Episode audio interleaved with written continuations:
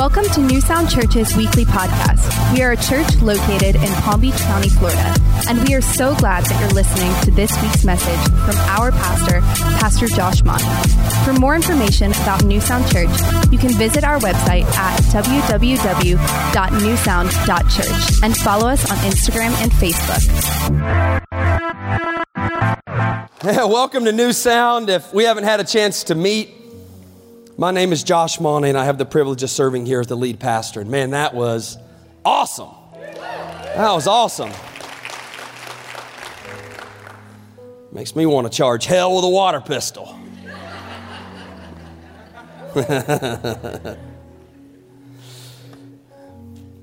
if you are uh, maybe just brand new checking us out, um, I need you to know that we are so honored that you're here and so many cool things happening in the life of the church. And you may not know, this is just a little, little 18 month old little baby church plant. And uh, I remember when we were trying to decide where in the world to go to plant a church, we, we talked to a lot of people and they said, man, stay in the Bible Belt. It'll be easier.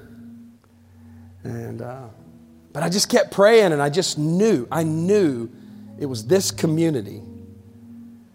And um, it hasn't been without its challenges. But as you look around the room and then you see that team that's all just volunteers, just serving where God's made them a 10, you think only He could have done this. If you ever wonder why this is growing the way that it's growing and why things are happening the way they're happening, it's not us. We know who we are. And so we're so honored that you're here. And I just pray that over the next few minutes that we have together, as we get into God's Word, that He would speak to you in a way that's new and fresh and different than you thought possible. I remember the first time I walked into church and I had all these preconceived notions about what was going to happen. Nobody's going to do anything kooky or spooky or weird today. But I'm going to tell you, you found yourself in the middle of a room of people that are crazy about Jesus. I invited a lady to church the other day and she said, Oh, no, I'm not religious. I said, You'll fit in great here. Because I'm the pastor and neither am I. And today, whatever you thought this might be, my prayer is that we're going to pray and I'm going to say, God, hide this pastor and show yourself, that he would speak to you. And this is how you would know that it was the Holy Spirit speaking to you and not me. That he would whisper things into your spirit that never came out of my mouth. And you would know, man, that's God today. Let's pray. God, we love you and we thank you for today. We give you everything we've got today because you gave us everything that you had. And Father, will you speak today? We know we've got people coming from all different walks of life, all different seasons, but right now, God, we need desperately to hear from you. We love you. We thank you for today. Bless this time. We need eyes to see, ears to hear, and hearts ready for change. In Jesus' name, amen. Amen, amen, amen. Again, welcome. Uh, if we haven't had a chance to meet, now we're in the second week of a series that we've called uh, Running with the Giants, and actually came from a book that a guy uh, by the name of Dr. John Maxwell wrote a bunch of years ago. And I read it and I loved, I loved the concept. And it was built around this set of verses in Hebrews chapter 12. And it says, Therefore, since we're surrounded by such a great cloud of witnesses, let us throw off everything that hinders and the sin that so easily entangles, and let us run with perseverance the race marked out for us. And so in this verse, the, the idea, and, and right at the very beginning, it says therefore, because right before that, it's listing out this hall of heroes of the faith and saying, man, they are watching us. And what would it look like as we're running this race called life if these heroes, if, if Noah could, could step out of the stands and walk down and speak to you, if, if David, who was king. And the Bible says, a man after God's own heart, but not without his own imperfections and shortcomings. What if he could step down out of the stands and as you're running this race of life, what if he could step down and speak to you? To, to give you some advice based on the things that he learned and, and, the, and the decisions he got right and the, and the stuff that he blew and the things that he got way, way wrong. See, I believe this. I don't think that you have time to do everything God has for you and insist that experience is your only teacher. So I think we've got to actually look to uh, great men and women in our life, but we also really have to look to the scriptures and go, how did they handle these situations? We do a thing on Tuesday nights called Leadership Academy. We've got 62 people going through this program, and it's a ton of work. They're working their tails off. They're learning leadership development and they're learning theology, and I mean, it's a lot of work. They're writing papers and all that. It is not, it is not for the weak of heart but they're doing a great job. And I told them when you look to scripture, uh, and anybody that you ever hear teach, you, you need to understand like the first thing you have to ask is, what does the Bible say? And then the second question you always have to be willing to ask is, then what does it also say? So we can't just take one thing right out of its context and make it mean whatever we want it to mean. And then when we find a verse that deals with a specific thing, then I will say, the Bible says. But there's a lot of things that you and I run into that the Bible didn't address specifically. It didn't say anything about sending hateful emails.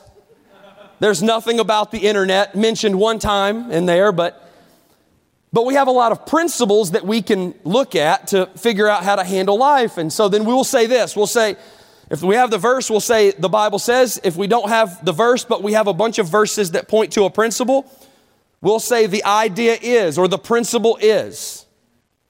And then sometimes when we can't find the verse and that's specific. We can't find enough verses to create one idea. Sometimes you're going to hear me say it in this way I believe. And that's when I'm just giving you my opinion. And you don't have to agree with me, because in this church, you have the right to be wrong. so you don't, you don't have to agree with me. And so people ask me questions all the time. They want to know. I mean, it's like, is my pet going to go to heaven? Well, the Bible's not like super clear. There's some verses, but to be honest with you, like I'll have to give you like, I believe. I believe, I believe. Now, your dog, there's a chance. Your cat, there's no way. There's no way. They're not going to make it. They're not going to make it. You need to know this if you're a cat owner. If it was big enough, it would eat you. When you wake up and your cat's looking at you and you go, oh, that's so cute. He's just sizing you up. just thinking, man, I hit a little growth spurt. And so this series is based on kind of a I believe, okay? That what would it look like if these heroes of the faith could step down out of the stands and say something to your situation? Today, I want to take a look at the life of a man named Abraham. Now, you might, if you grew up in, um, in church or Maybe you didn't go to church much, but your parents, um, you drove your parents crazy, and so at least for one week out of the summer, they sent you to vacation Bible school just to get you out. And if that was the case, then you heard this. You know, Father Abraham had many sons, and many sons had Father Abraham, right? You remember that? I am one of them, and so are you, right? Let's all praise the Lord. Right arm, left arm, bow your head, turn around, right? That was it, right? That was it, right? So you know now why I'm not on the worship team. So Abraham is an interesting story because at this point in his life, he's an old man. He's, he's actually been around for a long time and he's been trying to have kids and he's just not gotten any breakthrough. And then God shows up. And if we had an idea for the message today for when you don't understand God's ways, when you don't understand God's ways, this would be the idea God always does the right thing. Now let's look at the story in Genesis chapter 15. Now, Abram, okay, so he, God will later change his name. And I think when God, when God gets a hold of your life, he's always going to change your name. Now, we may not physically go by a new name here, but he calls you son now. He calls you daughter now. He calls you priest now. He calls you co heir now. He calls you redeemed. He calls you righteous even though you're a mess. He calls you a new name, and I'm thankful that He gives us new names to step into a new identity. Oh, sovereign Lord, what can you give me since I remain childless. And the one who will inherit my estate is Eliezer of Damascus. So this is a servant that lives in the house. And Abram said, You have given me no children, which in that culture and in that time they believed that they were under some kind of a curse. So a servant in my household is going to be my heir. Then the word of the Lord came to him This man will not be your heir, but a son coming from your own body will be your heir. He took him outside and he said, Look up at the heavens and count the stars, if indeed you can count them. And then he said to him, So shall your offspring be. Now, this is a crazy thing. I mean, you're, you're, the, the amount of kids you're going to have are going to outnumber the stars that you can see. And this is a guy at this point is an old man past the age of even being able to physically have kids. His, his wife is old, and the Bible even tells us later she's tired. And, and then God says, I'm going to do something because I want the world to know that it was me that did it because it's not going to make sense on paper. And this Abram was called to leave the place where he was comfortable to move into this new place that God had for him. And he had to take God at his word. And I imagine there was day after day after day and week after week and season after season where he began to doubt the goodness of God because he's got to be going, God, how can you tell me that you love me You've given me riches. You've made me very successful in the world's eyes, except you have given me nobody but a servant in my house to inherit all that you've allowed me to build. And God said, I'm doing a new thing in you. And I would say it again God always does the right thing. In fact, I would say it like this God always does the right thing, even if it takes a long time. Now, for some of you, and I've been in those seasons where I thought, man, God, you must have remembered everybody else in the world, but you've forgotten about me. And sometimes we get frustrated with God because we thought, man, I thought I would be further along at this point in my life than I am right now. And it's taking too long. I heard a preacher say one time, we live in a microwave generation, but we serve a crock pot God. Come on, somebody.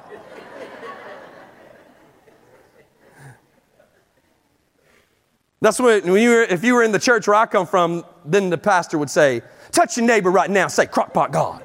Touch your neighbor. Touch your neighbor right now. We're not going to do that. Don't you touch your neighbor. You leave them alone. They didn't do anything to you. Touch your neighbor. They're always doing that in church. What if you were in the movies and they just stop? Touch your neighbor right now say, What happened to Black Panther? Like, it would just, did he really disappear? Like, it just, It'd be weird. Genesis 16. Let's get back to the Bible. Y'all are distracting me. Now, Abraham's wife had borne him no children. But she had an Egyptian maidservant named Hagar. And so she said to Abram, The Lord has kept me from having children. Go sleep with my maidservant. Perhaps I can build a family through her. And Abram agreed. When things happen outside of our timeline, what happens is we get tempted then to take matters into our own hands.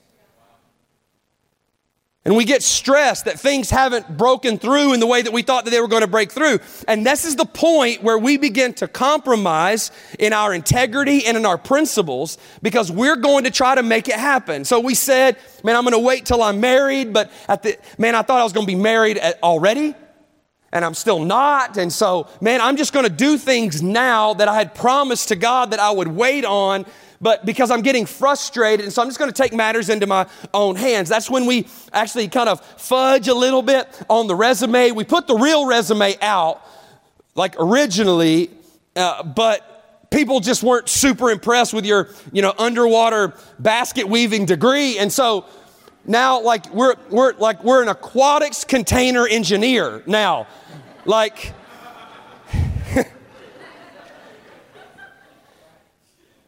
And so we start to modify the truth. We start to take matters into our own hands so we can get the job. We begin to kind of uh, manipulate. We, we start telling little half truths instead of whole truths and just whatever we can do because we're beginning to stress that we thought we'd be further along than we are at this point, And we start to take matters into our own hands. And in this case, Abram has decided, God, I just can't trust you. This is after God has already spoken the promise of descendants outnumbering the stars in the skies. And after that promise has been given, he's still taking matters into his own hands, insisting on doing things his way. Stress is worrying about things you don't have authority over. If you can change it, then change it. If you can't, stop worrying about it. If you can't do anything about it, you're taking responsibility for something for which you have no authority. God's job is the harvest. That's why the Bible calls him the God of the harvest. So his job is the harvest. Your job, don't quit. Your job is just don't quit until there's fruit on the vine. But a lot of times when it takes too long, we get frustrated and we bail.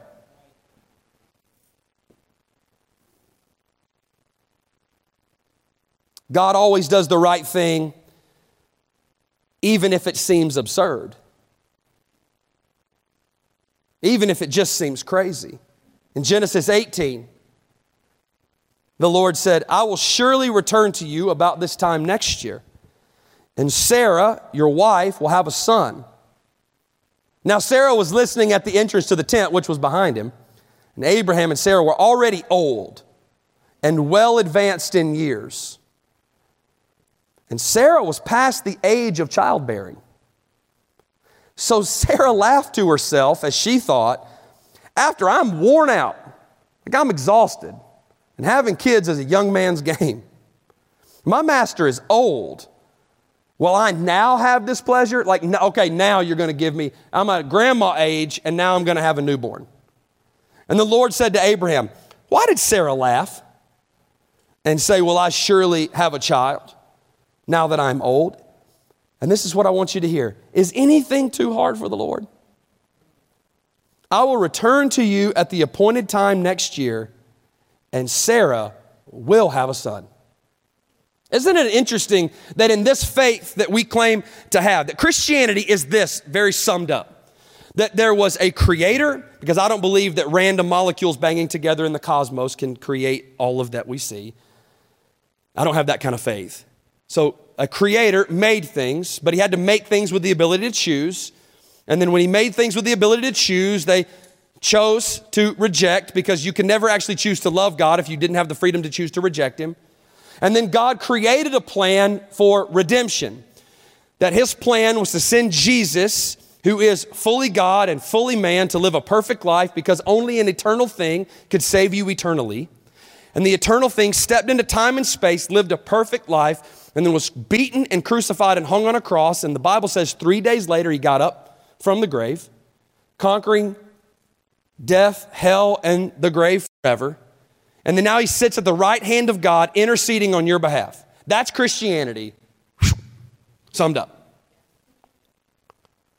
But you having a baby, God, that's just a bridge too far. Like, I get it. Like, you can do aardvarks um, and anteaters, and you can make all that stuff, and you could make photosynthesis, and you could create rivers and lakes and mountains. But me having a baby, I think that's just a bridge too far.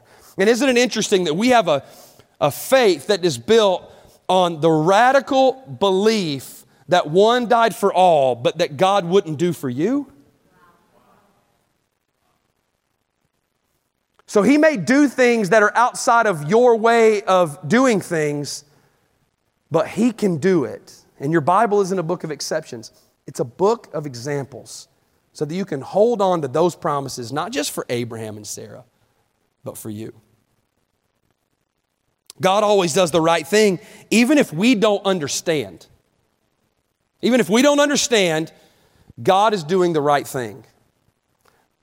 Later on, we find this instance where God asked Abraham, he was testing his faith, and he said, I want you to take your son up to the mountaintop and sacrifice him to me. Now, he stays his hand before the execution happens. Um, but he just wanted to see are you going to take me at my word all the way to the finish? And in Hebrews 11, it, it says, by faith, Abraham, when God tested him, offered Isaac as a sacrifice. And even though God had said to him, It is through Isaac that your offspring will be reckoned, Abraham reasoned that God could raise the dead. Like, he's like, I don't get it. Like, God, I've already kind of proven that I'm your guy. Like, I'm going to stick with you through thick and thin, but like, if this is just one more hurdle I've got to jump through, I'm okay with that because I don't need to understand everything that you're doing to trust you. In fact, I get really scared when you can fully get your mind around the God that you claim to serve. I don't want a God that I'm smarter than. And so sometimes he's going to do things in ways that I wouldn't do them. He's going to he's going to act in ways that are outside of how I would act. And Isaiah actually tells us that. He says, "My thoughts are not your thoughts. Neither are your ways my ways," declares the Lord. "As the heavens are higher than the earth, so are my ways higher than your ways, and my thoughts are higher than your thoughts." I'm just not going to do everything your, your way. And for some of you, let me say this if you're struggling right now with a belief in God. And maybe you're struggling because of questions like, well, I don't understand why this happened to this person, or I don't understand why, you know, there was an earthquake, or I don't understand why, you know, all of this seems to happen in the world. Why do bad things happen to good people? And all of those things. Could I, could I ask it to you in this way? Let me ask it to you in this way, and then, excuse me, and then really wrestle this to the ground. Like, really ask your, just think about this. Would you say in all of the history of the world that you have um, 10% of all the knowledge that's ever existed in the world. Now, we met in the lobby. I think that's real. It's comfortable. I'm comfortable in saying that you do not have that much information. How about 1% of all the knowledge that's ever existed in the history of the world? 1%? Okay, how about like 0.0000001%? Right? Is that you, maybe? I still think we're rounding up, but for for argument's sake, what if we said you have 1% of all of the knowledge in the history of the world? 1%. Is it possible then, logically, that God is operating with information that is in that 99% that you don't know yet? And isn't it interesting that in the moment that we don't understand God, the problem is with Him? Instead of my 0.00001% of knowledge, instead of us having the humility a lot of times to say, God, I don't understand what's happening, but I trust you, and even though it's weird, I'm to lean in. We go, I don't understand what's happening, so what's wrong with you? Even if we don't understand, I need you to have the confidence in knowing God is always doing the right thing. He's doing the right thing. So, if Abraham were to come out of the stands and walk down to me and to you and give you just a couple of bits of advice, just some words of encouragement, he would come down, his super legit beard flowing in the breeze. And I think he would give us a couple thoughts. He would say, first, hey, don't, don't make earth your home. Don't make earth your home. The great theologian, um, Hank Williams Jr., said, No matter how I struggle and strive, I'll never get out of this world alive. This isn't home. And in Hebrews 11, it says, By faith, speaking of Abraham, he made his home in the promised land look like a stranger in a foreign country. He lived in tents, as did Isaac and Jacob, who were heirs with him of that same promise. For he was looking forward to the city, look at this, with foundations, whose architect and builder is God. He said, Listen, God, I'm not even going to waste time building a house because I know the one that you have for me in the life that comes after this is better than any mansion, any palace, anything that I could construct. I'm not even going to waste time. I'm just going to stay in a tent. And I'd rather be in the place that you promised, believing for the promise, than taking matters into my own hands and doing everything my own way. Don't make earth your home. Then I think you would say this hey, listen, when you start to get a little scared about how things are going to work out, how about you live then with an eternal perspective? The Bible says your life is a vapor, it's a mist. It's just in the great expanse of time that we're here for just a moment. And I think Abraham would look at you and say, listen,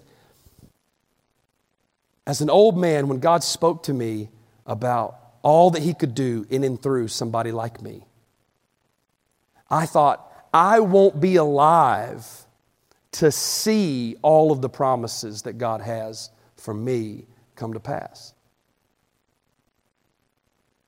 But I'm not living with today in mind, I'm living with forever in mind. I was having a conversation with a friend of mine this week, and he was telling the story of a guy who played um, Monopoly um, with his grandmother. And um, she was ruthless. Any OG grandmamas up in here just, just making just some dirty deals on the side, you know, just stealing money from the bank or whatever you do. And, and he said, all the time, he said, my grandmother just wear me out in Monopoly. And I just wanted to beat that old woman so bad I couldn't stand it. And he said, finally, uh, one day, it just all came together. I got Boardwalk and Park Place. And I had hotels on them things as fast as you could build them. Double overtime, get them up. There wasn't a place that she could land that I wasn't going to get her money. And I won. And I got all of her stuff. And very unceremoniously, as the game ended, she folded the board into that V and took all the stuff, all of this that I had built for me, and she just put it back in the box. And he said, This thought washed over me. I'd worked so hard for so long to beat her in this thing. But in Monopoly and in life, it all goes back in the box. And I feel like so often we are working our tails off on stuff that will disappear, temporal, and be gone. Because we forget that it's all going back in the box. Ownership is a myth. We're just middle managers. So live with an eternal perspective. That's why it's easy for me. I think sometimes we wrestle with the idea of, of giving and, and resources and how we handle that. And we've done a really good job in the 2019 era of church in America, where the second that you bring up finances, you're like, Ethel, get your purse. I knew it. That little redneck boy just wants our money. I swear. If those ushers come by here, I swear I'm going to give them a dirty look. I will look at them. I wish they would put a bucket in my face. Giving for me is easy because it's in that moment that it outlives me. Because everything I do for me dies with me, everything I do for Him lives past me. Because I know that it all goes back in the box and I'm just a middle manager. So living with an eternal perspective. Hebrews 11 says, And so from this one man, and he as good as dead, he's an old man, came descendants as numerous as the stars in the sky and as countless as the sand on the seashore. But if you're struggling with that today, let me give you this thought. I think Abraham would say, Remember what God has done in the past to hold on for the future. Sometimes I think we get a little short sighted because we think, you know, God's forgotten about us. But if we really were to get honest and we were to pull out that notebook of all of the times He saved us from us, all of the times He's shown up in ways that we never could have deserved, we never could have earned, Sometimes it's just that reminder that when I was at my wits' end, lying on my bed, crying about how all of this was going to come together, he showed up and was faithful to bring a breakthrough when I couldn't see a way out.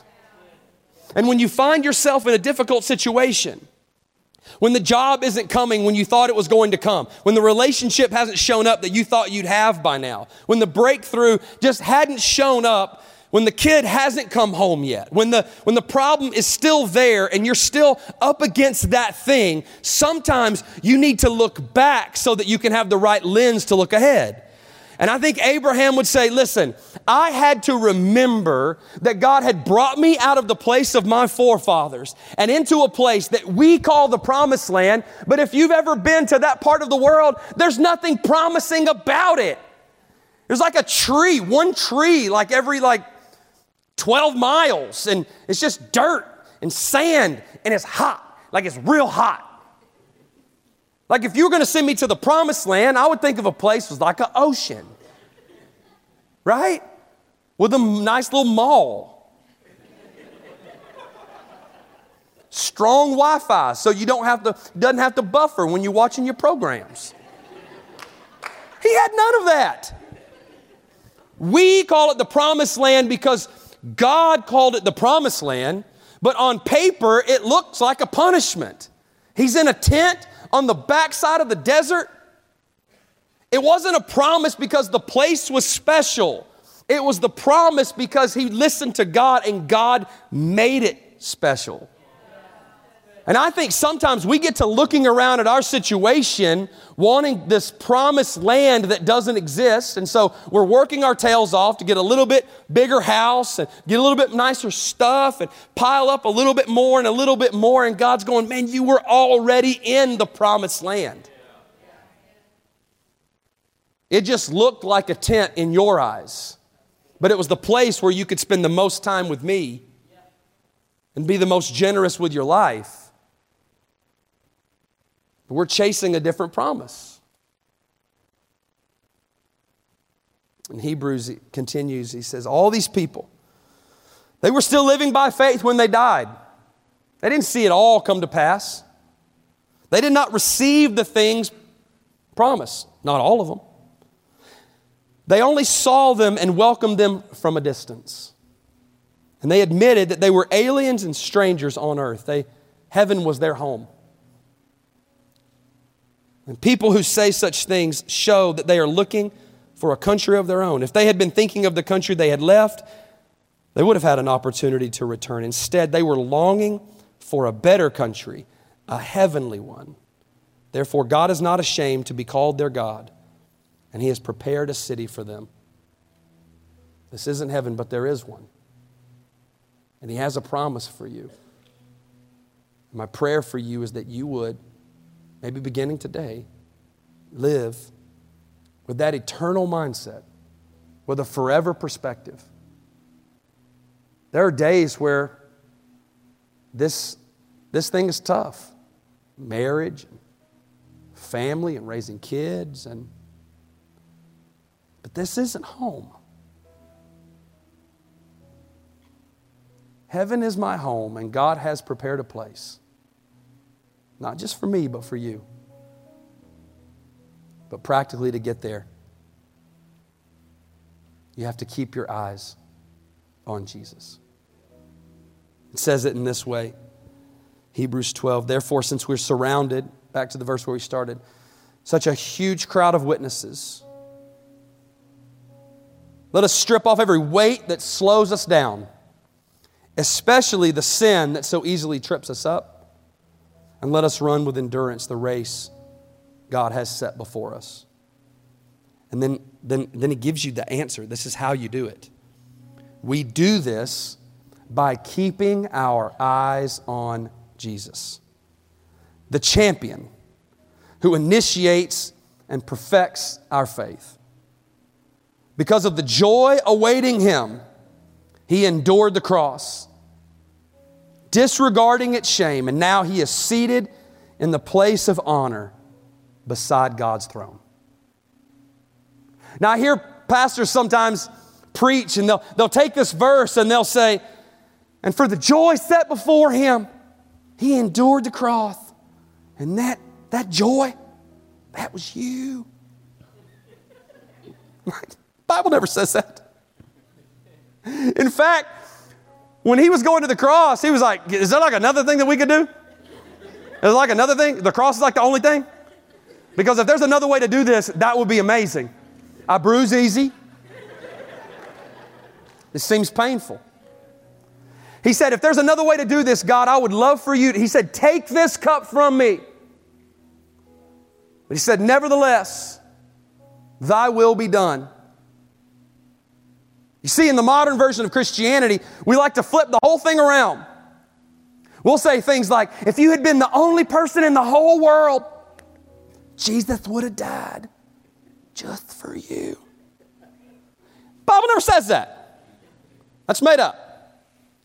In fact, he looked at the cross that was coming. He looked at the pain that was coming.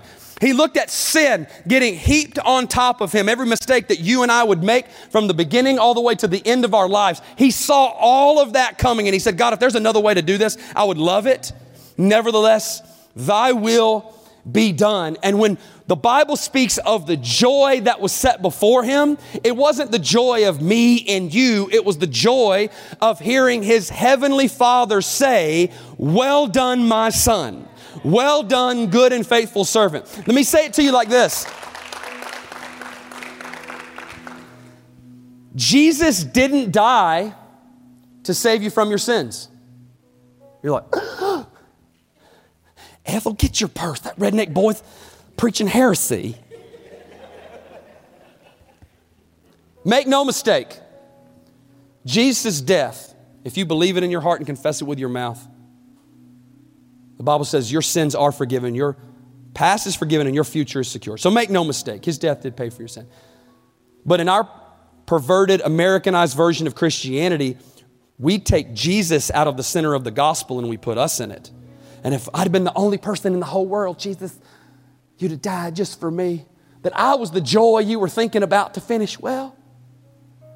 No, Jesus didn't die to save me from my sins. Jesus died because his daddy told him to. Jesus died out of obedience to the Father. And that obedience made a way for me and for you when there was no way. Jesus must stay at the center of this gospel message, or it is not the gospel. But for some of you today, if you're honest, if you're really honest, you've either found yourself in a version of Christianity where you are set firmly in the center and you serve just enough, you give just enough, you involve just enough, like to the point of like where it's just like a little inconvenient, and then we kind of start to, to, to pull back, we back off, because how could we? Or maybe for you today, you, you've never even gone that far. Maybe we even like the idea of Jesus as Savior, but we reject the thought of Him as Lord. And He has a way And He wants to make a way for you today. But the joy, the thing that's going to get you through the tough days, the thing that's going to get you through the moments where you're stressed and where you feel like God's being slow on a promise, is that heaven is our home. He's been faithful in the past, He'll be faithful in our future. And I'm going to keep my eyes on the one that finished well so that I can learn how to finish well. And today I want to pray for you, and it would be very simple because it all goes back to Jesus. That it's this simple. Some religion will complicate the mess out of things, and we ruin everything. But the gospel is very much, it's just this simple simple as A, B, C. I have to acknowledge God, there is sin in my life that is separating me from you. And I'm tired of walking around with that feeling of condemnation and guilt. And God, that's not from you. And I'm ready to step away from that. So, A, I acknowledge that sin. B, I believe. Jesus, I believe that you died for me so that I could live for you. I believe that your death paid for my sins. And it's time that I start living like a free man or a free woman. You know what's so sad for me sometimes? When I see people that are on their way to heaven and they're living every day like they're in hell.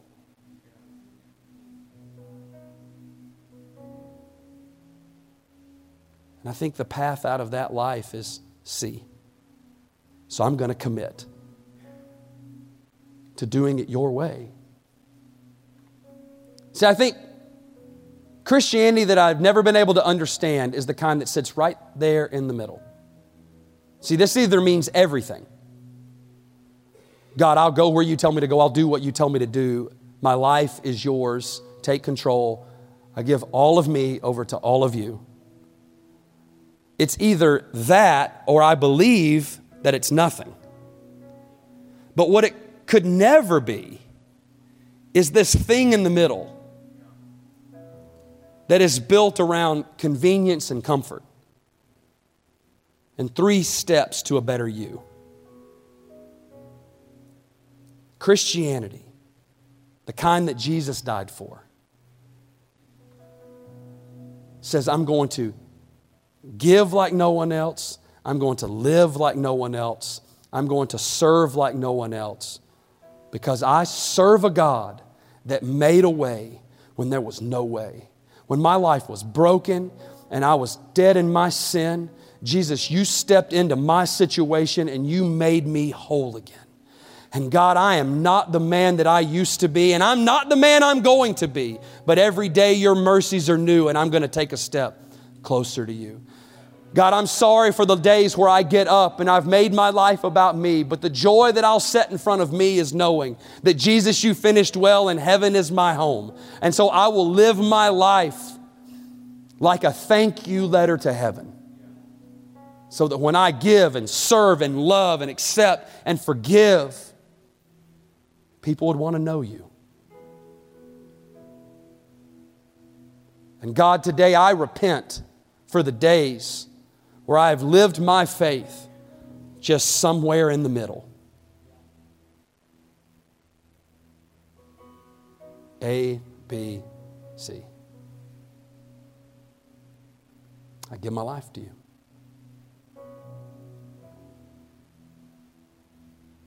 Because you thought I was worth dying for.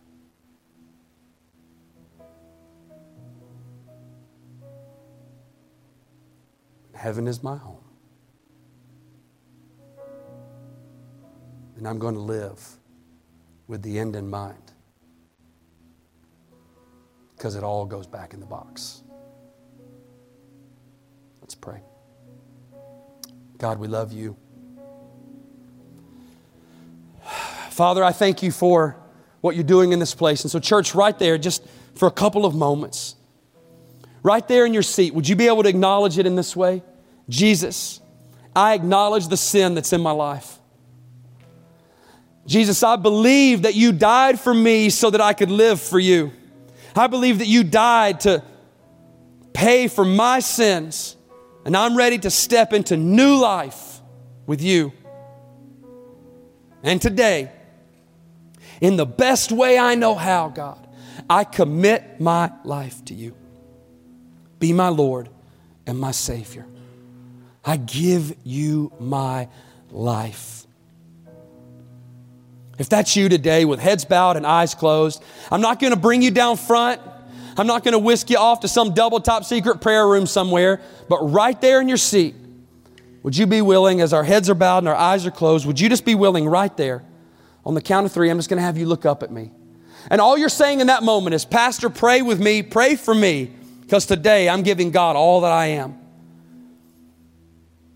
I don't like to bring you down front People say, oh, you better bring them down front, Pastor.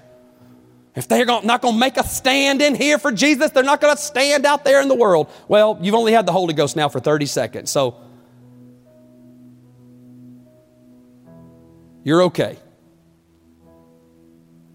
But right there in your seat, could you just say, Jesus, I give you my life? And Pastor, Pastor, I'm jump starting my witness today, and I want you to know that today I'm making that decision with heads bowed and eyes closed. On the count of three, just look at me, and I'm just going to acknowledge that decision with you today in this room. Come on, one, two, three, all over the room. Yes, come on. Yes, praise God. Come on, Josh. Praise God. Yes, come on. Yes, yes, sir. Come on. Proud of you. Yes, sir. Praise God for you. Proud. Come on. Yes. Come on, man. Big things for you, buddy. Big things. Come on. Yes. Yes. Come on. Praise God. Bless you, brother. Praise God for you. Come on. Yes. All over the room. Praise God. I see you in the back. Come on. We just say, Jesus, I give you my life. I see you, my friend. I see you. Praise God. Jesus, I give you my life. And we just pray it in the only way we know how. God, I'm not who I used to be, but I'm not who I'm going to be. I'm stepping into new life in you. And for every person in this room, would you have the boldness to pray this in this way? God, whatever you can do through a person, do it through me.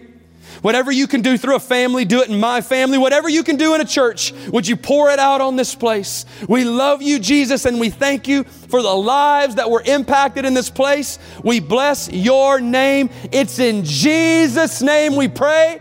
And everybody said, Come on, celebrate. Listen, I'm so proud of every one of you. A lot of people in this room today said, Jesus, I'm making a stand for you because you made a stand for me. But for all of us today, would you do me a favor? When you came in, you got a connection card. If you'd pull that out real fast, real fast, then I'm going to get you out of here. Man, we're a praying church. If there's a way that I could pray for you, I'd be honored to pray for you.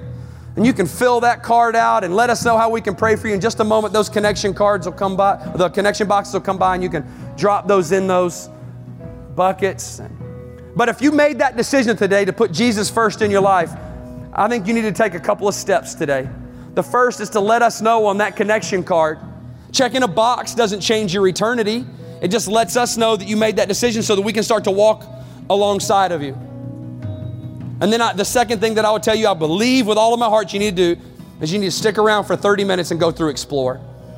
Explore doesn't fix all your problems. It's not going to make it all like better and sunshine and puppy dogs. What Explore is about is just helping you now understand I've made the most important decision of my life, but now I need to take a step. I need to take a step into what God has for me. And I always believe that his steps and his purpose are connected to the local church because I don't think that the God of perfect community made you to do life alone. So we want to invite you to stick around for Explore. It lasts 30 minutes, childcare is provided, and we'll feed you. Can't get much better than that. 30 more minutes where you don't have to go get your children. I mean, 30 more minutes where your children can continue to be blessed in kids' ministry. That's what I meant to say. And we'll tell you a little bit about who we are, why we're here, where we come from, and where we're going. But my favorite part, how you can be a part of it. And then for some of you today, you came prepared to return the tithe or give an offering. You know me, I'll never ask you to give. That's not my shtick. But I will unashamedly ask you to ask God what He would have you do. And then encourage you to be obedient in that. I'm going to pray our ushers will come, and whether you give online or you use the text to give or however way you do that, I want to say thank you. Your generosity is making a huge impact in Palm Beach County. Let me pray. Thank you so much for listening to this week's message from Pastor Josh Mauney. If your life has been impacted by today's message, we would love for you to share your story with us by emailing story at newsound.church. Join us again next week for another inspirational message from Newsound Church.